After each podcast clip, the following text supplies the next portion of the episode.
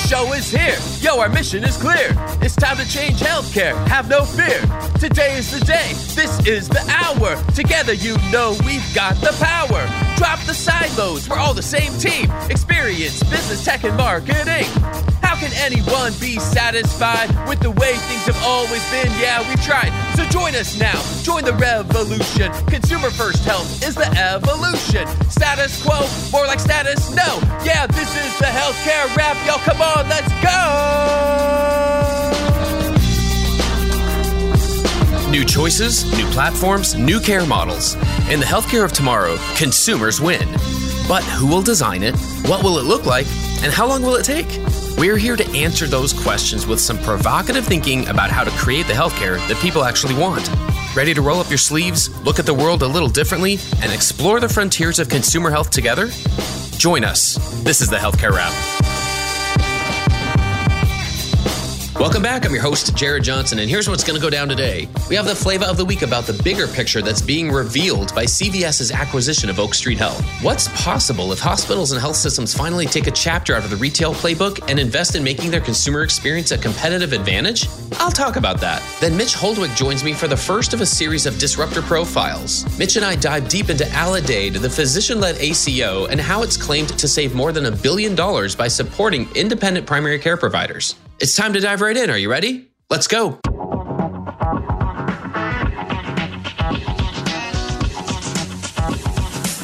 Flavor of the week.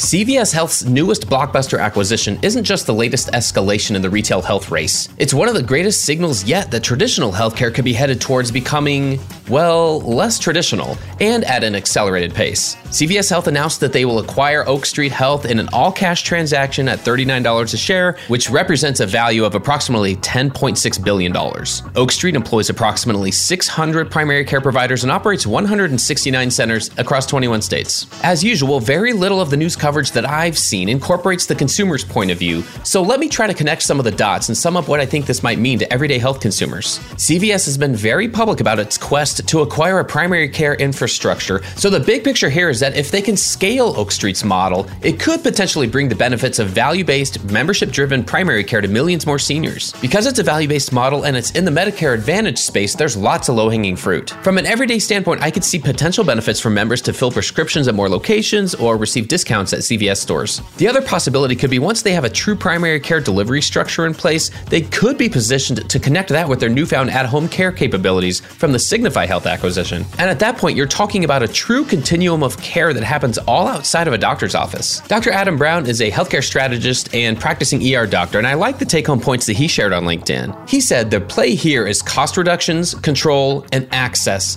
The result will be significant control of six main healthcare sectors for the patients and customers they serve. Number one, retail pharmacy through C V S stores. Number two, acute care providers through Minute Clinics. Number three, long-term care providers and home health through Signify Health. Number four, primary care for Medicare patients through Oak Street now. Number five, insurance and Medicare Advantage programs through Aetna. And number six, pharmacy benefit managers or P B Ms through C V S Caremark. What's missing, he asked? Hospitals and pharmaceutical manufacturing and development. So, what will be the role of hospitals moving forward? This is the question I keep asking, and it's important to note that this deal didn't necessarily mark the beginning of their evolution, but it might accelerate it. Like I said three weeks ago, this move feels like we could be ten billion steps closer to a version of healthcare that's less hospital-centric, which could actually be liberating to our health system friends who are struggling to reconfigure their growth strategies to address today's consumers, as well as to stay afloat amid historically challenging financial and staffing pressures. Now listen, there will always be space for innovative hospitals and health systems, but the rank and file that plod along with fee-for-service sick care as their only revenue driver might find themselves being squeezed out as the retail primary care wars determine where referrals go. The business systems that were built to prop up fee-for-service weren't built for that. Now imagine if they finally take a chapter out of the retail playbook and invest in making their consumer experience a competitive advantage. If you know me at all, you know that I'm not advocating for one side here to win and another to lose. I'm not keeping score that way. There's space for innovators in every direction because when quality care is accessible and affordable, consumers win. And that's the score I care about. So let's keep exploring this vision where retailers, hospitals, and value-based primary care coexist for the benefit of everyone. That's another way that we'll build the healthcare of tomorrow. And that's the flavor of the week.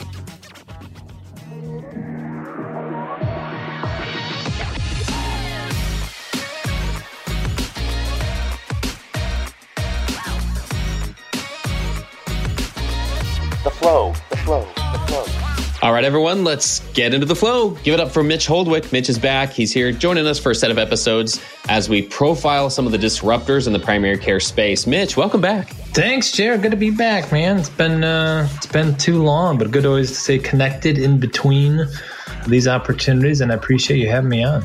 Yeah, yeah. I mean, I like to say it's not totally selfish to have you on because, yes, we do get to banter a little bit about baseball, and yes, the season's coming up not too far from now where I imagine pitchers and catchers report in, I don't know, in a few weeks? Yeah, I always say it's my, uh, I eagerly anticipate the first hiss and pop of the baseball hitting the catcher's mitt, and that's like the, that's the sign that baseball is back, and any other baseball fans out there know exactly what I'm talking about. But it, uh, yeah, you know, uh, being in, in chilly Southeast Michigan, the thought of spring and baseball is what keeps us going. So we are, we're, we're getting close, and I can't wait. I can imagine that right away. And uh, any predictions you want to make or just commentary about the upcoming season and any teams that have been catching your eye or any moves in the offseason? As you know, I'm a, I'm a diehard Detroit Tigers fan, and it's going to be a, we'll call it a rebuilding season. There's not going to be a lot of success as far as uh, a win-loss record goes, but I'm excited to see some young players develop. I'm also excited for the World Baseball Classic. That's back this year, so get a chance to see Uh, some of those countries, the Dominican Republic in particular. I don't know if you've seen their lineup, but it's just ridiculous. Just one through nine, the entire rotation. It's like a dream team. So it'll be fun to watch a combination of uh, spring training, but also the World Baseball Classic come back this year. Nice. Well, I can't help but think about a couple of former Astros who are out there on the market this this offseason. Uh, first, the inevitable J V, uh, Justin Verlander getting shipped over to the Mets. Yep. Uh, nothing but love there. Happy to to see that. Uh, the Mets always seem to rebuild and, and have no no limits to their spending. So we'll see how they go. But um, even on paper, that team sure looks fire. They do. And J V, man, it's crazy. I think I saw a stat where he's considered the number two pitcher in baseball just based on his ability. He's still continuing to have success with Cy Youngs, M V Ps, World Series, and he's got he's got something figured out. Yeah, yeah. Well, and the other one, uh, of, of course, was a Carlos Correa, who, how many teams did he think he had signed with before? Yeah, I think he's on Plan C. I think the Twins are as Plan C. I don't know. Nobody's really like made that joke, but I feel like that's how I would feel. Because yeah, he went from the Giants. The Mets were in there somewhere at one point, and yeah. Yeah, I mean, and then he finally landed it with Plan C, so and that's what he's up to. Yeah, there you go, there you go. But you know, I feel like it all worked out. I mean, he's getting three hundred plus million dollars, so uh, he'll be just fine. Yeah, no complaints there. No complaints. He'll be okay. He'll be fine for sure. So, tell you what, why don't we dig into this this whole topic? I'm excited to get back to this format of profiling some of the disruptors in the space. And like I said, this is going to be a set of a few episodes that we'll be releasing here in the near future. And this first one, we're just going to focus on Allidade, which is an institution, Mitch, that I don't think you or I were necessarily that familiar with until they started getting on a radar screen about some of the things they do, because they're not in the same retail space, which we end up talking a lot about retailers here, Best Buy, Dollar General, and then the big four, Amazon, C V S, Walmart, Walgreens. And that's not where Allidade is, but what they're doing, focusing on the clinical side and the A C O side of things, the accountable care, which is a term I hear less and less of, is still extremely interesting to me. And I think the ability where we want to focus on is their ability to impact the individual experience of healthcare. And so with that, let's talk about some of the things, just some of the basics about these guys at first. And I want to get just your, your first thoughts, but just so people know who Allidade is, uh, they're known as a, an organization that helps independent primary care practices succeed in a physician-led A C O or accountable care organization. So, you know, according to their own words, they help primary care practices improve their care, lower costs, and earn shared savings. It's a pretty standard or traditional A C O model from what I understand. And yet what they've been able to do with it is pretty notable. So a couple of the things that kind of stood out as we were looking there, uh, they they do have an app. They use a lot of, I'd consider them tech first or digital first. They have a lot of, again, some of the pillars of accountable care, which would be data sharing and focusing on quality They also focus on cost efficiency and savings, and they they feel like they're really successful here. In fact, one one piece of content that they've shared was really interesting. It was just last July, and it was a, a piece on their blog about saving a billion dollars out of the system, about how their simple mission is advancing healthcare. And it was referring to the cost savings that happens through accountable care by making the cost of care at the end of the day uh, less for everyone involved. It's some of the things that when I focus on the consumer-facing sides of things, that's not necessarily a piece that comes up a lot about, hey, guess what? We just made this easier for you, and you don't even realize all the cost savings, Mister Mister or Missus Consumer or patient, things that went on behind the scenes that you probably don't even care about. Uh, you, you just want this experience to be easier for you, right? Or you want it to be less expensive. But there's a lot that adds up to get to that point. And so I just think the the mission right off the bat, the fact that they are this type of, that they're focused on accountable care is interesting. What were some of your first thoughts about these guys? Yeah, I had the, some of the same thoughts and, and just really impressed with their ability to create, you know, they, they define themselves as a SaaS technology or software as a service, particularly for providers. And it's really refreshing to see a company, an organization that's really truly empowering providers and primary care physicians, um, in particular in, in underserved areas of the country, to provide better care by by really, you know, streamlining their workflows and trying to take some of the tasks and daily activities that providers do to either automate or take some of the, the legwork out of that so they can really provide that uh, consumer-focused care. And, you know, I'm I'm a big guy of, on, as you are as well, Jared, stories and videos. And they did a really nice job capturing some testimonials or stories from providers that they serve across the country. And, and one that really caught my attention was a physician out of the East Coast area, I think it was New Jersey, and worked for a, a practice that had been established for sixty plus years. And the pandemic, just like for so many, hit them really hard. And he talked about the ability to leverage telemedicine and how Allidade really made that resource available to them and accessible to them so that they could kind of stay afloat financially and otherwise, and they're able to keep their practice and, intact and, and are continuing to serve patients in their in their area. So I, I love hearing stories about that, because it's it's one thing to look at the the nuts and bolts and the and the, the data, which is so critically important, but there's also some really good stories of how they're taking technology and really making it work for their providers and their partners across the country so that they can serve patients in a more meaningful way. Yeah, I agree. I think it starts all at the top, right, with their leadership. And their leadership roster includes their C E O, Farzad Mostashari. And Farzad, he was the former national coordinator for health I T at Department of at the Department of Health and Human Services. So knows a thing or two about scaling, I figure out. You, you know, that's, that's kind of how, how I look at that. Uh, you know, prior to that, he founded the, the New York City Primary Care Information Project. It was a project that equipped fifteen hundred physicians in underserved communities with E H Rs. So access, I would say, is one of those pieces, as well as, you know, being clinician-led and understanding the needs of clinician leadership to drive a new business model like this. And so I think that part was interesting about Farzad. And then Matt Kendall is their president. And he began his career as a health clinic executive. So, you know, from what I've read about him, uh, he feels like that that provided him kind of firsthand knowledge about the needs and challenges for primary care physicians. So one of the projects he led was through the Department of Health and Human Services. It was called their Regional Extension Center Project, but it connected over one hundred forty thousand primary care physicians with local partners to support implementation of E H Rs. And so both of them being in the clinical space, uh, Farzad is, you know, is a trained physician, and then Matt, is, uh, he has a master's from Johns Hopkins. So they're at least aware of what you need to have happen there, and I think that sets them up. They were founded in twenty fourteen, so it's been going for a while now. But and, any comments on their leadership, or how how might that have affected their trajectory? Yeah, it is. You know, it's interesting.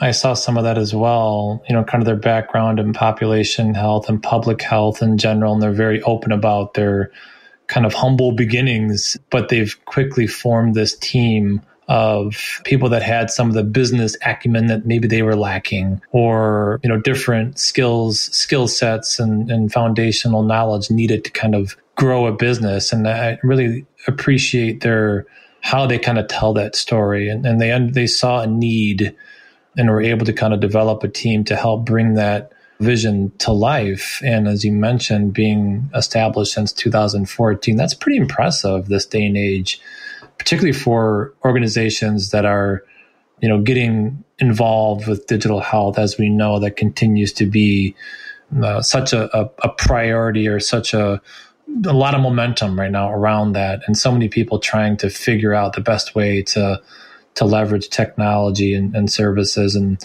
and they seem to kind of blend that that combination of technology with compassion, you know, driven by some of the clinical uh, influencers within their organization. And I think that's what I kind of notice and what sets them apart, as they really try to help these different primary care groups make this shift um, into value-based care by leveraging the technology that, that allows them to really provide more personalized and compassionate care to their patients. So they, they seem to have kind of found found the the right blend of technology and compassion that's needed to really make this work. Yeah. That's so true. Compassion. That's a big part of this. The disclaimer here is, you know, we don't have any insider information here. We're basing a lot of this on publicly available statements, right? So we're going off of kind of what we have access to. But at least on the surface, appears to be compassion in not just how they're approaching care for patients, but also for all the physicians involved. And so that that's an important piece here. I can walk through just really briefly kind of the, the growth or some of the, the news headlines that they've had associated with them. And most of them here in the last couple of years, but like we said, they were founded in twenty fourteen. That was when they raised their initial round of four and a half million dollars. They have since raised quite a bit more. They've had a Series E round. Their total funding amount is over four hundred million dollars over the years.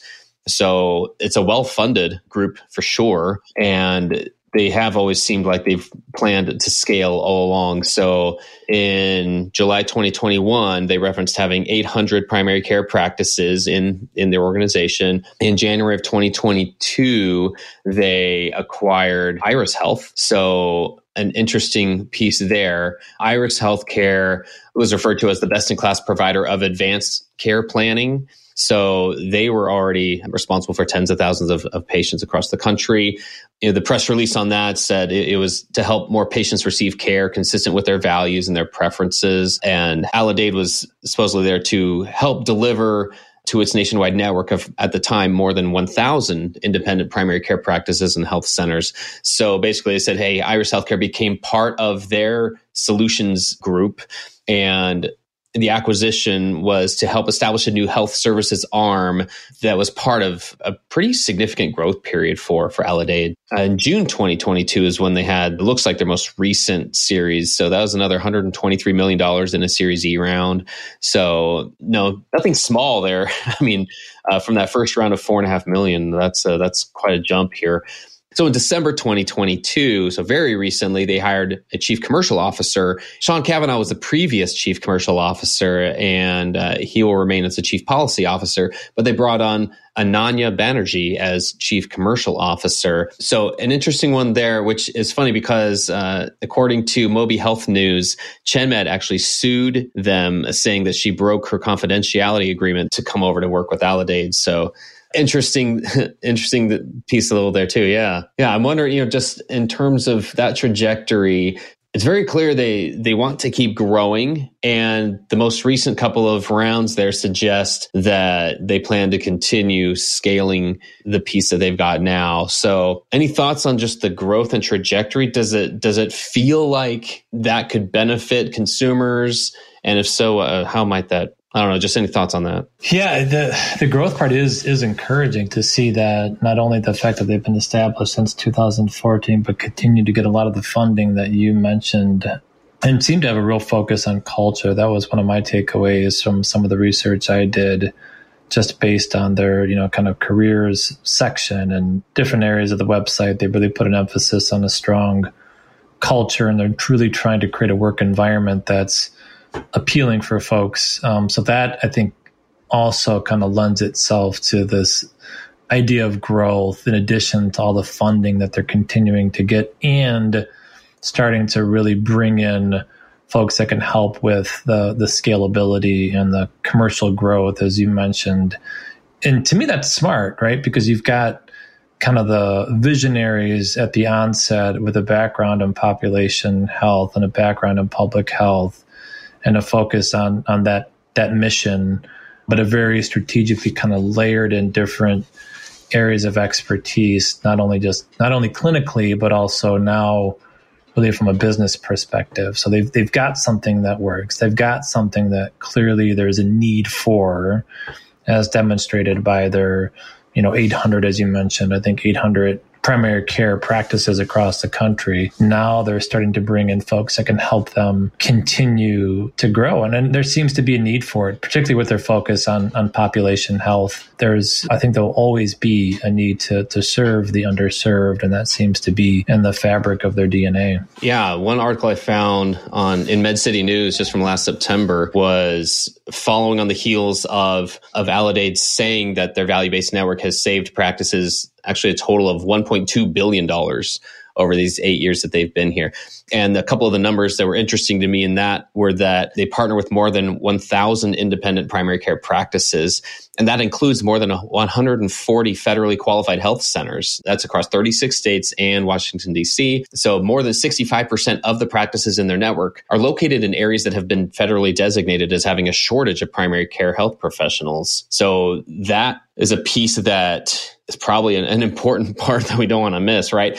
Because then it refers to how in the Medicare Shared Savings Program, the M S S P, even just in that piece alone, practices in their network serve more than twice the average number of patients living in low-income communities. So addressing the needs of underserved communities in their primary care and being able to scale this in areas that, when compared to claims I see from digital health companies and other, and some of these retail companies also that just might look on the surface more appealing to be part of, what these guys appear to have done is drive the network that links together all these independent practices and provides them all of the benefits of an accountable care organization. So again, it's kind of a traditional approach in my mind to value-based care, but the part that it really provides at the end of the day for consumers in underserved communities, like that's that's the part to double down on and kind of focus on and say, yeah, is there disruptive potential here? Absolutely, because these are parts that most of the big name retailers probably aren't showing a whole lot of interest in. That's probably not part of their their growth plan. The most recent one here was C V S acquiring Oak Street Health. They're focusing in a different way. Do any of the big retailers have a benefit for their shareholders to specifically focus on underserved populations? And without that piece, it's apples and oranges, in my opinion. It is. And I would add to that, Jared, the I think a lot of this stems from the fact that they have a lot of clinical support and clinical guidance through their process, but they've really honored the importance of autonomy, you know, not only from a provider perspective, but from a patient's perspective as well. I think that's that's kind of a collective fear that providers have right now, that their autonomy is being stripped and their ability and their desire to really serve their community members and their patients in a meaningful way. And Allidade seems to really honor that, not only in the words that they use, but but in the, the proof of what they're providing, that you, you see these providers across the country who are able to really provide unique care while maintaining their local identity. And I think that's important for livelihood as providers providing the care, but also to the patients that feel like they can go see their, you know, local primary care or, or physician that that knows their pets' names and knows their families and all the things that are really important. That doesn't seem to be compromised and, if anything, is being prioritized through this through this model. Yeah, I like the way you say that. I agree. I feel like it is prioritizing pieces that kind of get lost in a lot of the the big headlines we see from from the big names out there. So if we had to score these guys on, you know, a scale of one to ten, say from how disruptive they've been, you know, I'd probably give them, I don't know, I feel like that's that's a solid seven because when they're focusing on the big picture here, they at least, again, this is all based on publicly available statements and information, right? But from what I understand, they're focusing on savings in the overall system. So when they can point to a number like one point two billion dollars and say like, look, we've done our part. We have improved the costs. That's a piece that, again, that we should hear more about. And for them to be able to uh, lay claim to that, I think it's great. What do you think? Yeah, I would agree. I was going to say somewhere between a seven and an eight. So I think we're kind of on the same page there. And I think what allows them to be disruptive also is their willingness to really be kind of behind the scenes. They've created this unique software and technology that, of course, empowers providers, but is very much, you know, behind the scenes. So from a, a patient's perspective or community member's perspective, they're just seeing their physician, and it feels more efficient and it feels more personable because of what Allidade is able to provide uh, through their services and their technologies. And they seem to be committed to maintaining not only that high level of technology savviness, but also keeping it behind the scenes, that, that their intention is not to kind of be front and center, but rather to truly empower the providers and partners that they serve. Well put. I like the thought of the consumer's not really probably knowing the difference. Maybe it's more of the type of experience that we would expect and that they're not getting in the way of the relationship between the provider and the patient, that they are empowering that to be an improved type of experience. So yeah, yeah, right on, right on. Well, we'll leave it there for this one. Uh, we've been talking about Allidade, and, and we'll continue to profile a few other disruptors here. But again, it's another piece of the puzzle of how and what and where primary care looks like, and what does the healthcare of tomorrow look like. So uh, it's been a pleasure to speak with you, Mitch, and, and have you here, and look forward to having you on the next one. Can't wait till next time. Thanks, Jared. Thanks for tuning in. If you like what you heard, please spread the word. Tell your colleagues to tune in for all the awesomeness, then leave a review on Apple, Spotify, or wherever you listen. This show is produced by Shift Forward Health, the channel for changemakers. Subscribe to Shift Forward Health on your favorite podcast app, and you'll be subscribed to our entire library of shows. See our full lineup at shift forward health dot com. One subscription, all the podcasts you need, and it's all for free. And remember, we might have a lot of work to do in healthcare, but we'll get there faster together. Thanks again.